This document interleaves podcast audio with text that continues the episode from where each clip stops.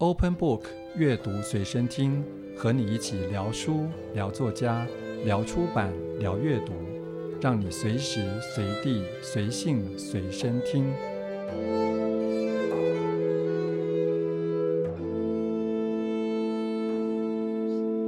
欢迎收听阅读随身听，我是吴家恒。在隔离症之后呢，我们又开始播出这个节目，表示我们进到新的一季，也很恭喜 OB，也很恭喜自己的这个节目可以继续下去。现在进入了第八季，而在第八季的开场，我们邀请到两位来宾，而这两位来宾呢，他们写的书都跟火车有关，在一般的归类里面，他们可能算是铁道迷，所以我们先欢迎追火车日子的黄威盛，威盛你好，大家好。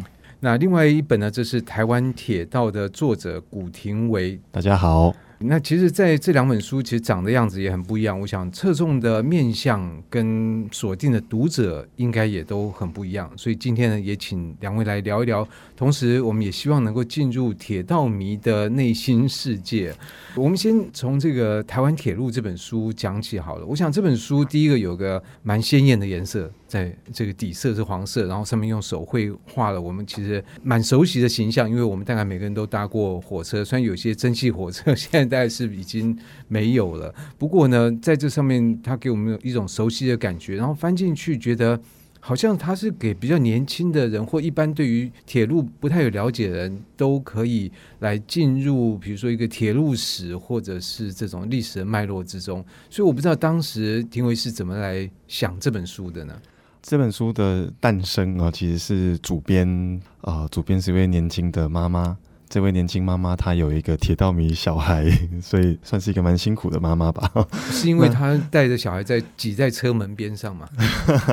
是她的小孩子对于火车非常的有兴趣，车站啊、车款啊都相当的着迷。那不是就投你所好？啊、呃，是。但是对这个妈妈来说，她就相当的辛苦，她会不晓得要带小朋友去哪里，或者是她有时候看到了一些。啊、呃，现象他不知如何回答小朋友的问题等等的，所以他就一直构思着要有一些书本，而这些书本是给小孩子的，所以就成为一个绘本的想象当然是很直觉的。但这个绘本要做什么内容呢？其实主编嘉怡他也想了非常非常多面向的作品哦，这个算是第一本啊，我不晓得做完这本还有没有第二本，因为太辛苦了。是一方面辛苦，但我觉得如果说编辑刚好对这个东西有。一个需求，他想要了解，同时他也是如同一般人一样，就是我我什么都不知道，其实也蛮好，因为他会带给就是说一些新的动力进来，会让这本书可能更贴近一般的读者。是，所以其实我们那时候就想这一本要做台湾铁道的历史，我听到历史两个字，大家就。脸先黑一半，哦，真的吗？喜欢历史，觉得哇，历史眼睛就亮了。你 因为因为黑的吗？对于一般的大众来说，它又是火车的，可能会觉得稍微的生硬了一些。但是我们在第一次讨论的时候，其实还蛮快的。我跟他做了一个简报，我们想说的事情就是一个从清代台湾开始有铁路。然后一直到现在有捷运高铁这样子的一百多年的算是简单的历程，但是也不容易表达，因为如果我要做绘本，我们常被挑战说，哎，这个字是不是有点太多了？对，这个是另外一个问题。不过我们回到一个基本问题，就是可能也是一般人会问，啊，我就坐火车，叫我就买票，买到票我就上车，地方到我就下车，那我坐火车有必要那么累，要了解一百年的历史吗？啊，其实就是我们常说，火车不只是交通工具。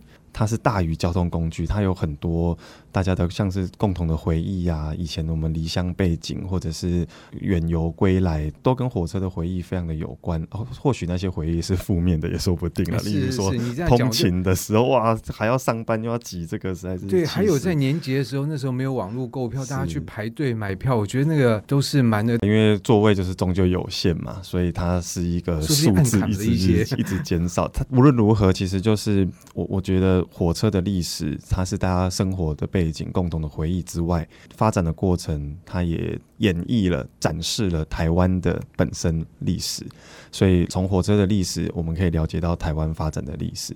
的确，我觉得就像庭伟讲，我想台湾铁路存在于台湾有超过百年的历史，然后它共同所累积的经验，是我们这一代、我们的爸爸、我们的阿公，甚至再往上一代都会有坐火车的经验。但是呢，这个经验往往搭不在一起。就像说，在可能我们这个五年级这一辈哦，那要住在乡下，就会有那种哇，童年什么跟着甘蔗火车，然后抽一根下来，然后就来啃甘蔗。像这种，就是说现在是无法想象，但当时的城市的小孩也没有抽甘蔗这种事情，所以铁路会带来不同的记忆，但是不同的地方、不同的世代，其实都会有不一样。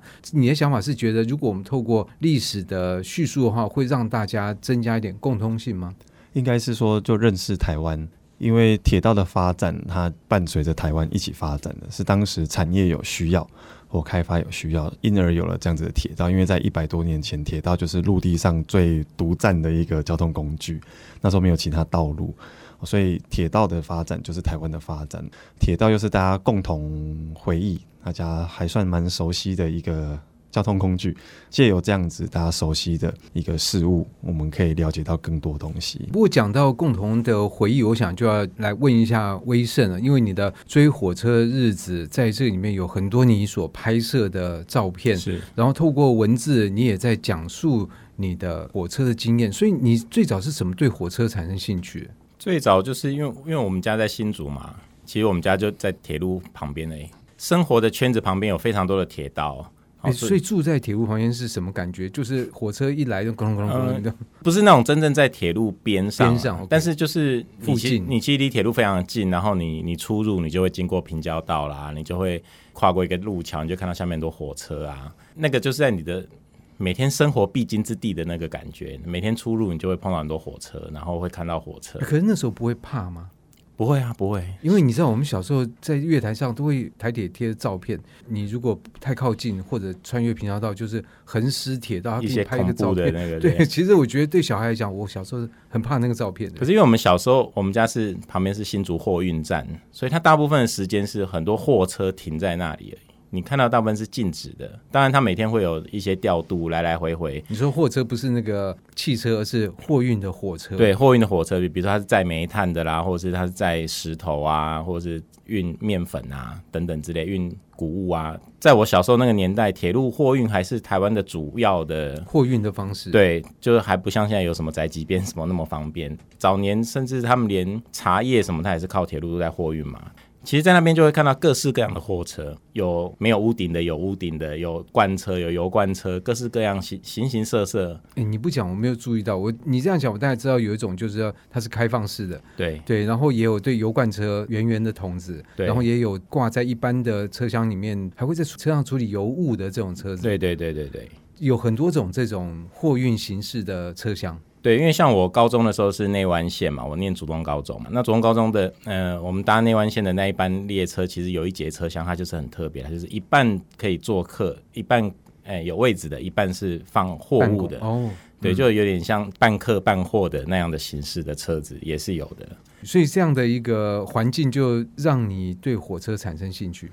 我们那年代没有没有什么特别的娱乐嘛，看电视、看布袋戏嘛。然后再来就是邻居小孩，大家就就就会出去去投啊，哎呀、啊，那旁边有一个那么大的货运站，有各式各样的火车，对啊，你就爬上爬下，跑来跑去啊，啊什么？对对，我们小时候形容说，哎，那个是因为玩完手都很黑嘛，然后哎，还可以生欧秋这样子，对，就跑到那边去玩啊，然后没人管嘛，然后又可以看到旁边呃纵贯线本线的火车来来去去，哇，那真是蛮特别的一个，我想跟你同年代的也不一定会有这样的一个经验。可能就是环境吧，我觉得。对，那这个对于你在等于说有这本追火车日是是有什么样的关联吗？因为在这里面有很多的照片，我想你小时候不会有那样的一个好的设备。没有，没有，没有，没有。对，呃，应该说火车它其实是就好像一个日常，它就在你的日常里面，你没有特别去研究它。那你也不会特别去知道说哦，这个车的形式啊，它的编号这些，其实小时候都不知道。直到国中以后开始，应该说家里就有照相机，但是也是一个普通的照相机。那开始知道拍照这个东西的时候，那你很自然，你就是乱拍嘛，你就从身边熟悉的事物开始拍。所以、欸、那时候没有数位相机，那时候底片机，那底片拍完底片也蛮贵的吧？我觉得以前底片还好，以前底片并不贵，一卷就几十块嘛。现在变很贵。对，现在是那个 非常奢侈，十倍，非常奢侈的一个。对，那以前比如说呃底片有很多牌子嘛，比如说呃像什么樱花牌啊、呃，非常便宜嘛。我记得彩色底片一卷要五十块的年代，然后拍完你也不会立刻拿去洗啦，就是等到有一定的零用钱你才会拿去洗。就好像那个打开巧克力盒子一看，哇，好惊喜，有拍到这个拍。对对，就是通通都是糊的，对。就是小时候拿那个相机，你根本不懂那个什么光圈、快门，你只知道咔嚓下去就好了，所以你也不晓得那个曝光对不对，有没有对到焦，你完全是不知道，你只知道咔嚓就好了。对，所以就拍出一堆很模糊的，或者说，比如说教室里的同学或什么的，就拍一堆乱七八糟的东西。到了国中开始有比较好一点的相机的时候。就开始比较清楚哦，去买一本书来，什么是光圈，什么是快门，自己摸索了一下。对，但是拍照的对象都一直还不是真正是火车，是真正到了高中说天天搭火车上学，你开始对那个火车有更深的感觉。我以为是在火车上的女生有更深的感觉吧？没有哎、欸，虽然我们我们学校是男女合校，那公那火车上自然就是男生女生都有，但是并没并。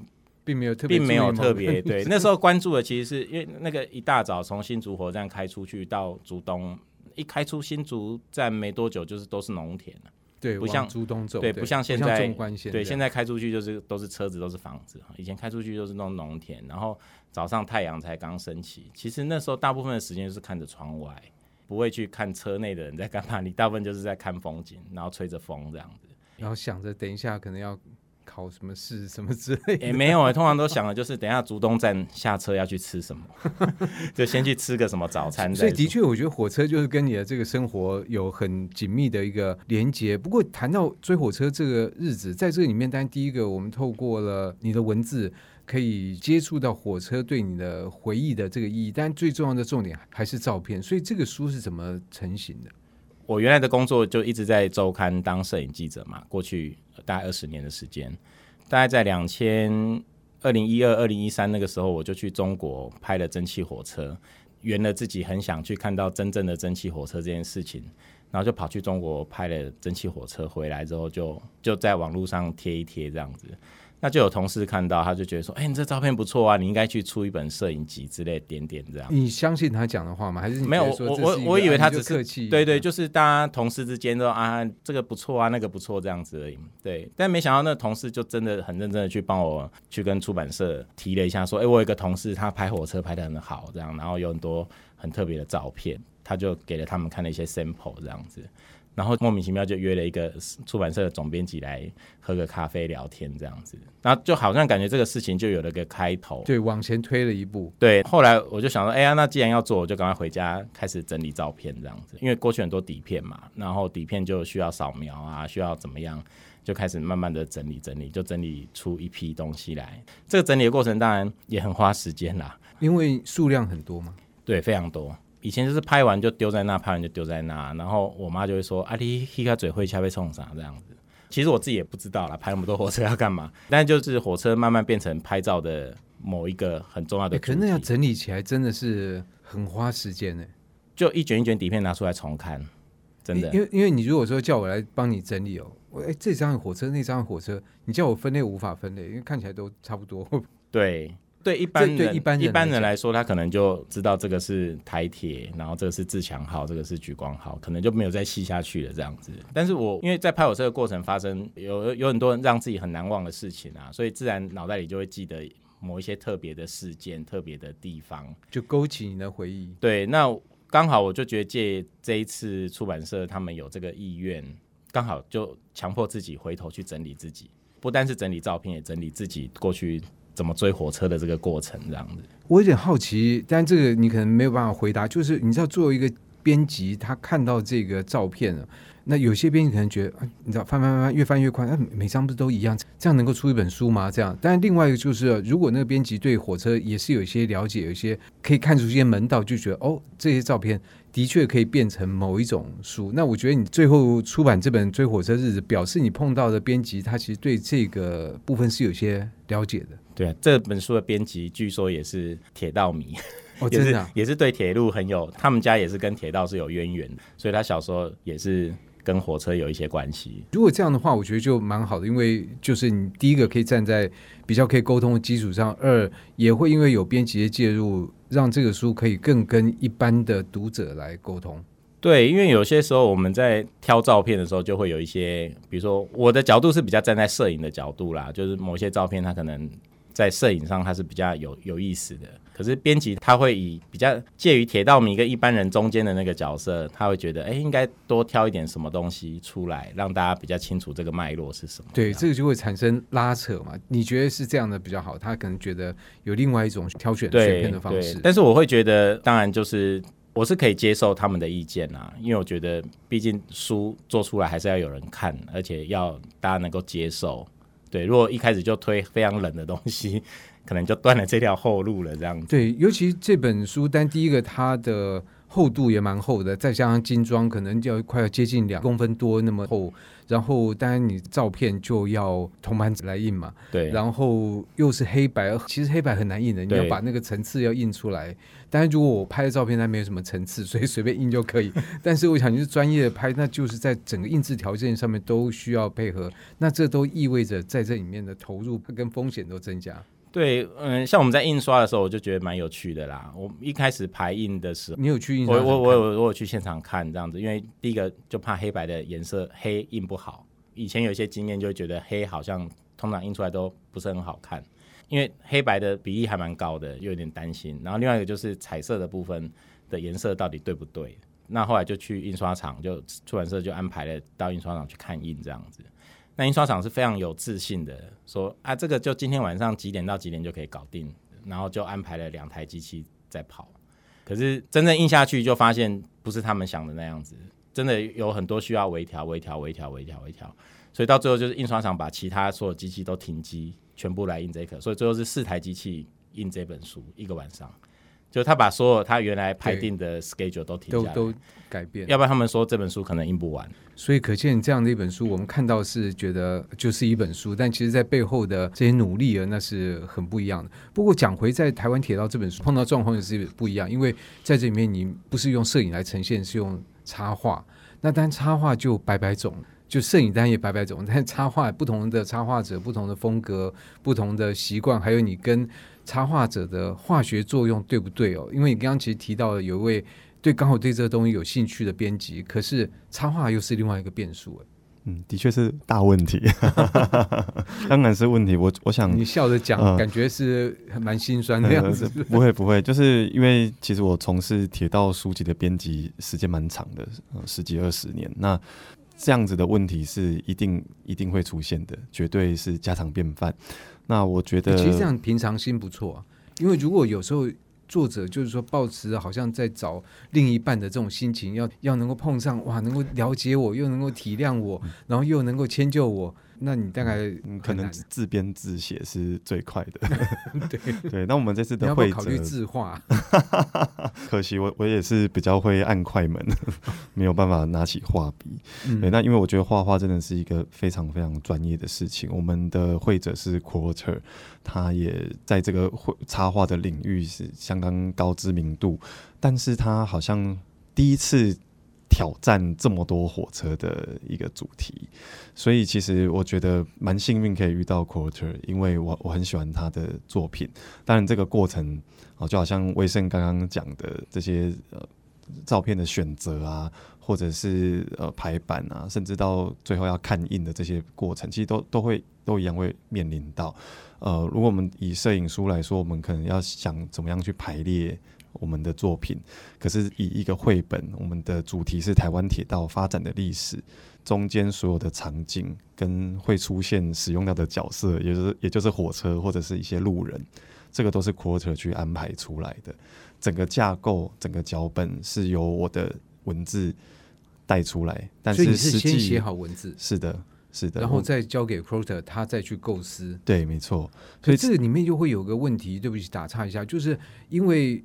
在摄影不会有，因为摄影你拍出来这火车，它就是拍你拍到什么，它就是什么。对。可是画的人有时候，特别是说，即使他在其他领域非常熟悉，但是你画火车，觉得，诶，这个零件不是这样这样啊，你观察的没有到位，结果画错了，那旁边人会觉得啊，不是都一样？可是，在你来看，那个就是不能长那样子，就会出现这种细节掌握的问题。是，这是一个就是最大的问题，也是带来给我们的画家最大痛苦的根源，因为它的确是不一样的。那我们的工作方式是，哦，除了我们的主编，还有一位执行编辑，大家一起先来做一些呃，有点像是文献的考证，先找到一些参考的依据，非常非常大量的老照片。那其实我也。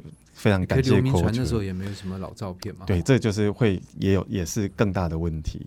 所以那 Quarter 他自己也花很多时间，也去一起去找，就大家一起去找到可以参考的资料。最后就好像就好像我们现在都熟悉三 D 的一个图面，但是古时候只有六面，六面的六个平面，我们就可以把一个三 D 拼凑起来。所以借由这一些呃考证到的参考资料，然后让 Quarter 去把它这个场景。建立起来，那当然就会有火车的细节的问题。其实一开始是相当的多，呃，我觉得这个是我们编辑过程中也是一个拉扯，它而且它非常的不好拉扯，因为火车是身为一位画家，画家的眼睛看到的事情，呃，然后他借由他的画笔去呈现出来，应该是他的作品。可是我们今天想要探讨、想要介绍是台湾铁道历史，这个历史是一个存在的事实，它就不是作品。它不应该是作品，它不能光美就好，它还要真。是，所以这个过程就是来来回回，然后互相磨合，然后看到成果，嗯，大家都可以接受，大概是这样。但是不得不说，我们其实很多铁道迷的读者，他一定有办法一眼看出，哎呀，这个画错了，就是他觉得这是错了，引号错了。你有收到这样的回应吗？太多了，已经太多了，太多了，但都都是我认识的朋友。可是，可是这个所谓真的错，有时候是主观，就是我觉得错是。上其实不是你错，是他错。是，事实上就是因为我还是我想还是回归到一个绘本，它应该是这位插画家他的很重要的一个去反映到他看到的这个他想表达的样子。所以有一些线条他可能会简笔，他觉得这样的效果是更好的等等的，那都会造成有人觉得哎，这个跟真实的物件没有完全一样。因为我想铁道迷朋友大概。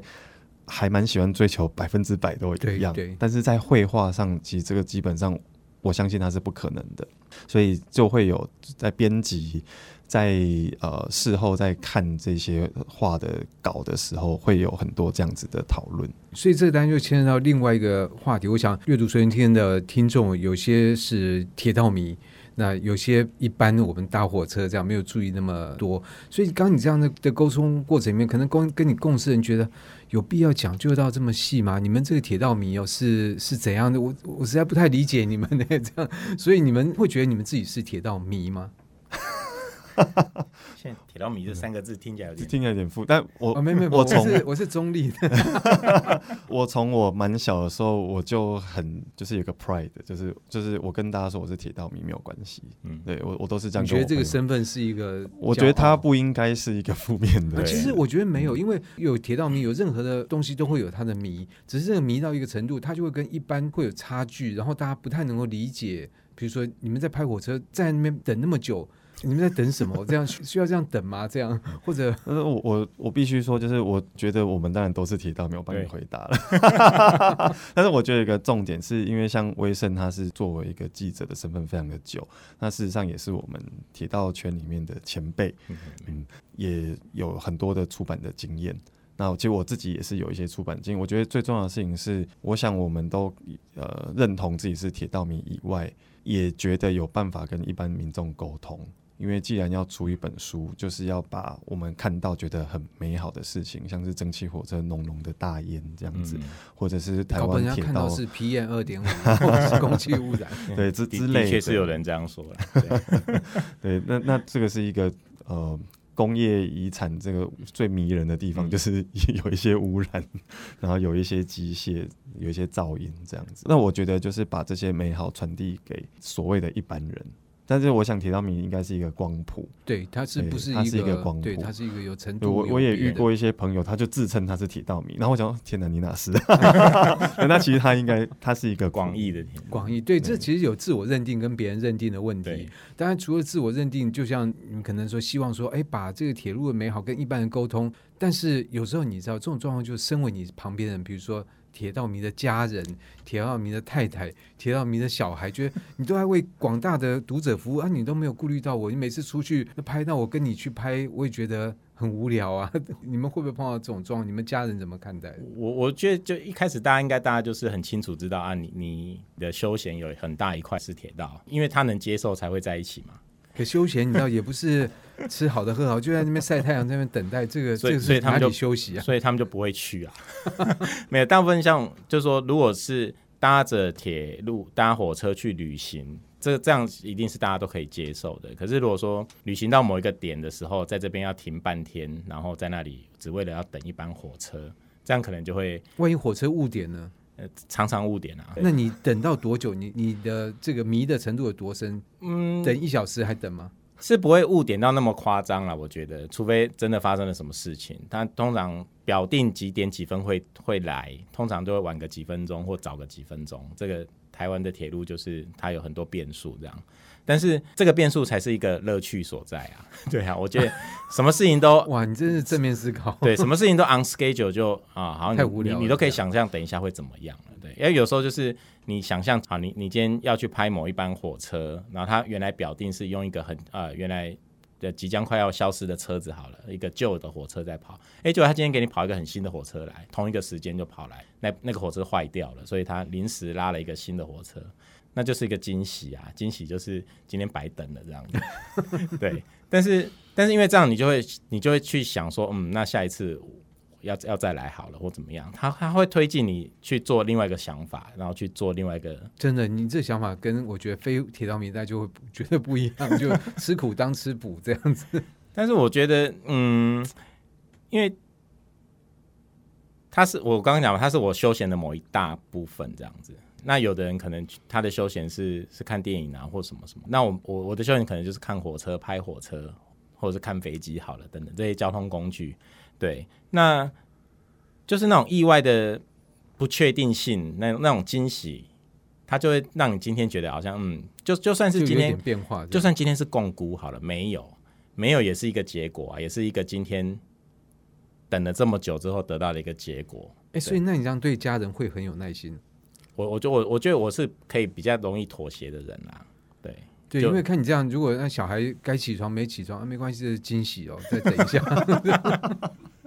可是，在这种状况底下，我们可不可以说铁道迷不会变坏？这样，如果说我的另外一半是铁道迷，我就不用担心说，哎，他。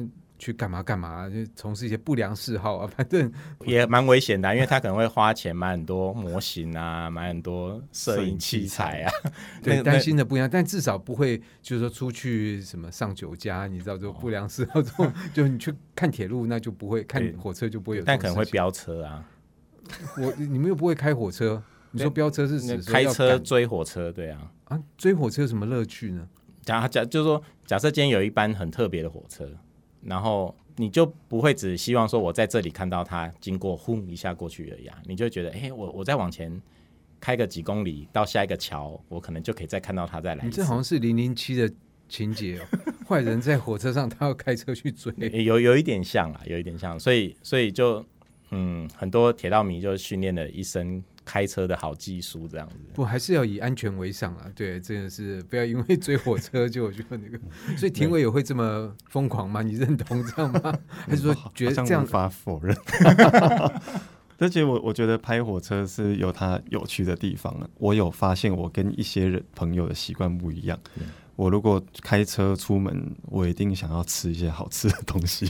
对我，我是可以为了、啊、结合美食跟、这个、对，就是有一些在地的，好久没去这边啊，来吃一下某个东西。然后我有时候会因为这样就错过一些班次，那我是可以接受，因为我吃到了。对，但是我我觉得用，我觉得吃东西是很重要。因为刚威生在想说，哎、欸，妈妈可能会想说，哎、欸，你都 hip 鬼啊，hip hip 像你这边冲啥？其实我好久以前我家人也会讲，哎，虽然他们现在已经习惯不讲，应该是灰心了吧？我其实一直。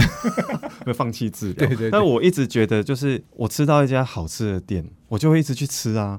为什么不会有人问你说，哎，你是假鬼啊？那也可以一直去加。所以我觉得应该是一样的，这是一个好的事情。那你当然要一直去接触它，不管是吃东西、看电影，我想都是。那电影还有人二刷、三刷，对，对。但是同一个火车，我不会刷那么多次啊，因为还没有感受到它给你的甜蜜点。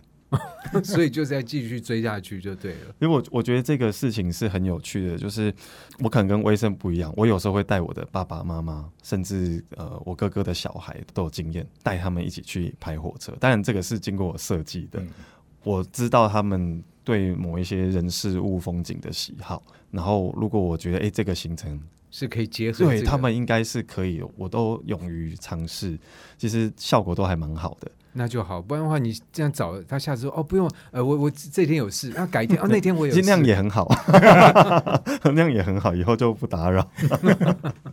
对啊，那所以其实我觉得在你们身上，我可以看到火车真的是在你们的人生里面非常重要的一个一个部分。然后我想你们这个天线也会放出去，就是。旁边碰到哎，也喜欢铁道的人也会聊起来，或者你们看什么书啊或电影也会去注意到，哎，这个导演好像蛮喜欢火车。比如说我你这样讲，我就会想到像宫崎骏的动画里面，好像每一部都有火车。对对，嗯，我我自己比较有印象的，比如说像那个《千与千寻》好了，它里面有一段那个那个电车，然后走在海里面嘛，所以大家都会去追那个什么海里那个神秘的铁道等等之类的。可是我觉得它很有趣的是，它那段。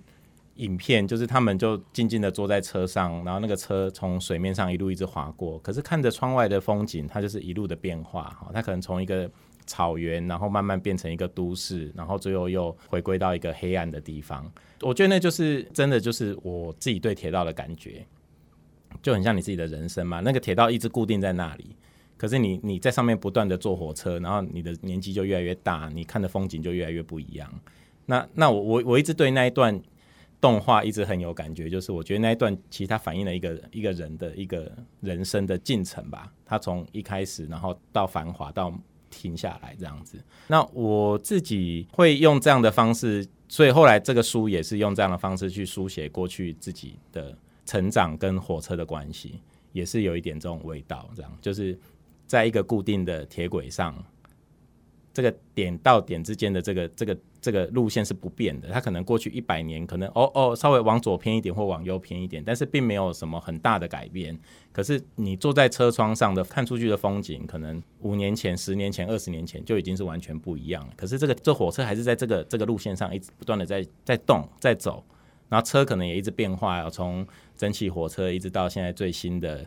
呃，台台铁新买的自强号或怎么样，越来越舒适。可是那条铁轨还是在那里啊！你这样讲，感觉好像一种那个摄影机就架在那边数十年，然后做个缩时摄影，就看到旁边景物在变，火车在变，然后火车上的人也在从小的变大，大的变老。对对对对，我我我我一直对火车一直有这样的感觉，所以才很喜欢搭火车。然后搭上火车，大部分时间就是看着窗外，车内我觉得就是。还好，对，但是我觉得那个看着窗外的变化，呃，也可以让自己好像它沉淀下来吗？对，然后他会就是有时候你看一看，你就好像头脑里就忽然想了一个音乐这样子，你就觉得啊，当下的心情就是忽然自己会冒出一个音乐。然后就难怪你会拍纪录片这样，因为好像配乐的感觉都已经进来了。对对对对对对对对，其实我觉得很多时候就是他自己会跑出来。那庭伟也会有这样的一种画面感、音乐感吗？其实我也是喜欢看窗外的。我出去演讲那种铁道旅行的时候，我一定会讲一件事情，就是搭火车不能睡着，因为你搭火车很多人上去就是想第一个没有吃的便当，赶快吃，吃完然后就睡觉这样。对，所以你如果搭火车睡着，我再我举一个极端的例子，很多人以前觉得那个阿里山的火车超贵。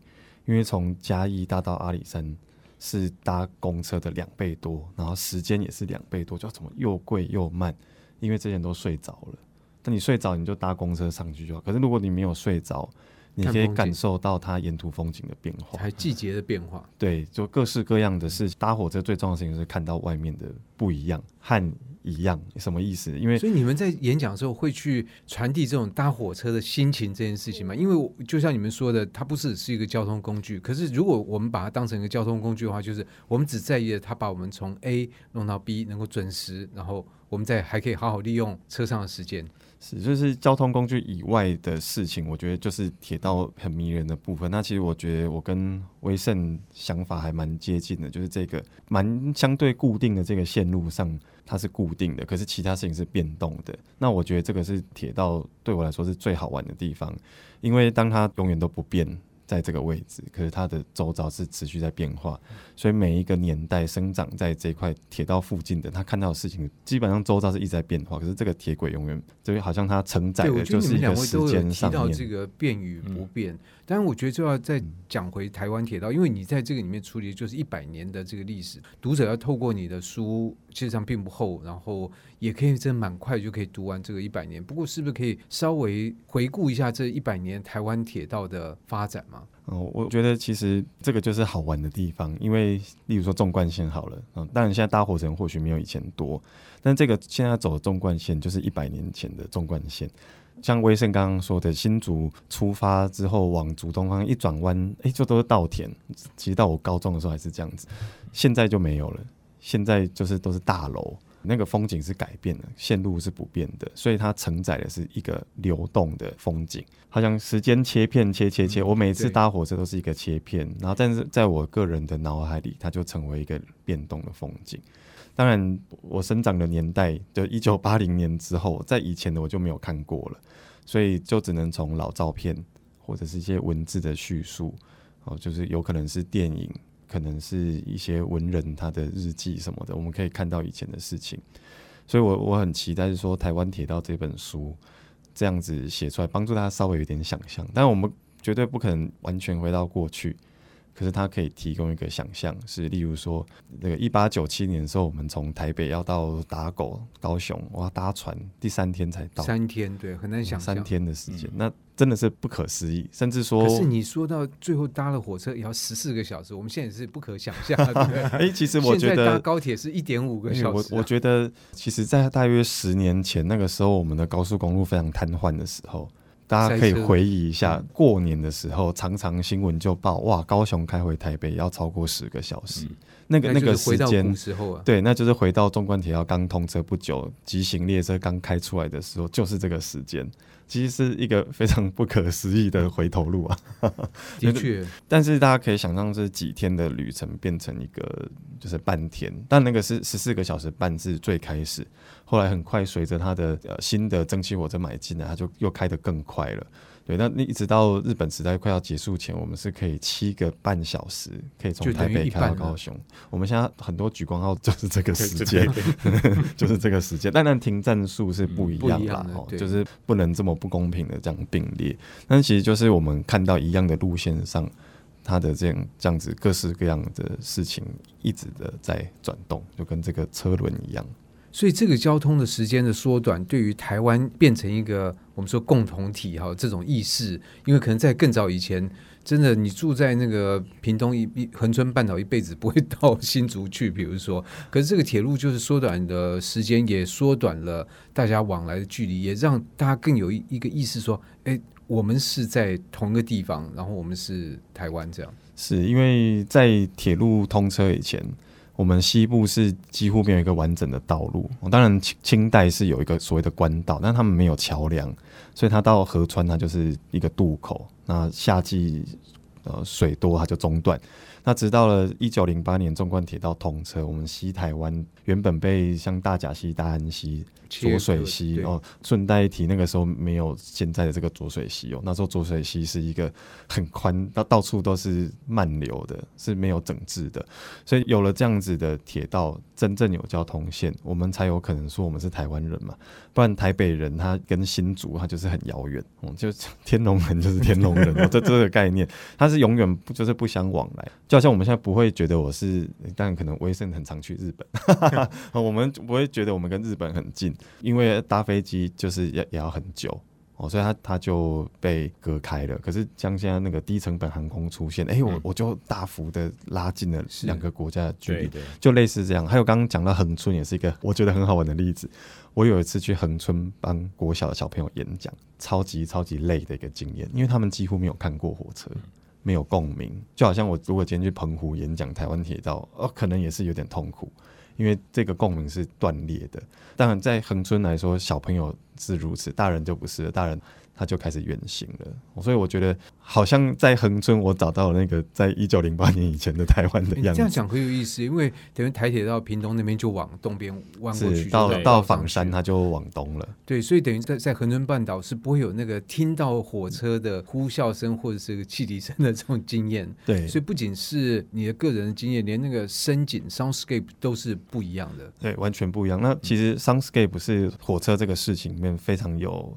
非常有意思、有代表性的，嗯、因为从我们很多经验里面，呃，当然看图啊，看到蒸汽火车，大家说哇，会哇很雄壮，但是 soundscape 不一样，soundscape 的共鸣是最强的，火车上的声音大家都非常非常的有印象，即使不是铁道迷，这个在经验上，啊、呃，火车因为那个钢轨接缝会哐隆哐隆哐隆哐隆这个节奏，这个很基本，就是大家都非常非常有印象。那还有就是一些柴电火车，那种轰隆隆隆隆那种很大的声音，甚至是一些背景的噪音。我举一个例子，例如说，大家有没有一个经验是，当我坐在火车里面，当然有点声音，但是相对是安静。可是有时候会突然轰隆隆隆很吵，因为有人开门。对对，外面这个噪音就没有了。对，所以这一种声音的转换，我觉得是搭乘火车的经验里面非常难以忘怀的一段。当然，对我是讲难以忘怀了，不不管它是好或不好的回忆。所以铁道迷听到那个引擎声就可以分辨说这是什么型号吗？有这么厉害？有有这么厉害的人啊？是是有这么厉害，有这么厉害的人。对对对，铁道迷百百种啊，有的人他就是喜欢火车，有人是专注车型，对，那有人可能更细，他他研究他那个火车下面的转向架，就是车轮的那个部分。那有的人可能要他喜欢研究火车的某个很细节的东西，但是有一种人他是研究火车声音的。他会带着录音机到处去录火车的声音。日本人给这种人取名叫音铁，哦，声音的声音的音，然后铁道迷的铁，所以可见这个铁道迷也是有很多种，不是说铁道迷这个名称就是一种这样。对，因为像比较近代的车子，它可能用了比较新的马达，那它在加速的过程，那个声音就是不一样，那个声音是有线性的，会有个嗯那种很特殊的声音，所以有些人一坐着说，哦，这是哪一型的马达这样子。对 对，很厉害的人，他就是一听就说啊，这个是哪一型的马达，这个是什么什么什么。不应该是说熟可能车型的人，也不一定会对声音这部分有了解。对对，每个人喜欢的东西不一样，所以等于我想透过两位的介绍，第一个就是。铁道迷不是铁板一块，是有很多程度不一样的，而且专门专精的东西也不一样。这也说明了铁路这件事情，其实它本身就是一个非常多面向、非常复杂的。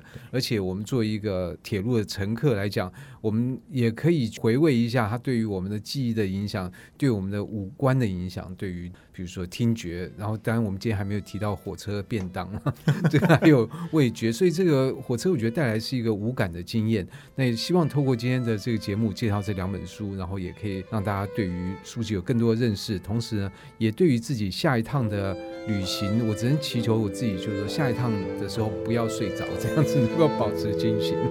那今天就非常谢谢威盛和庭伟，谢谢，谢谢。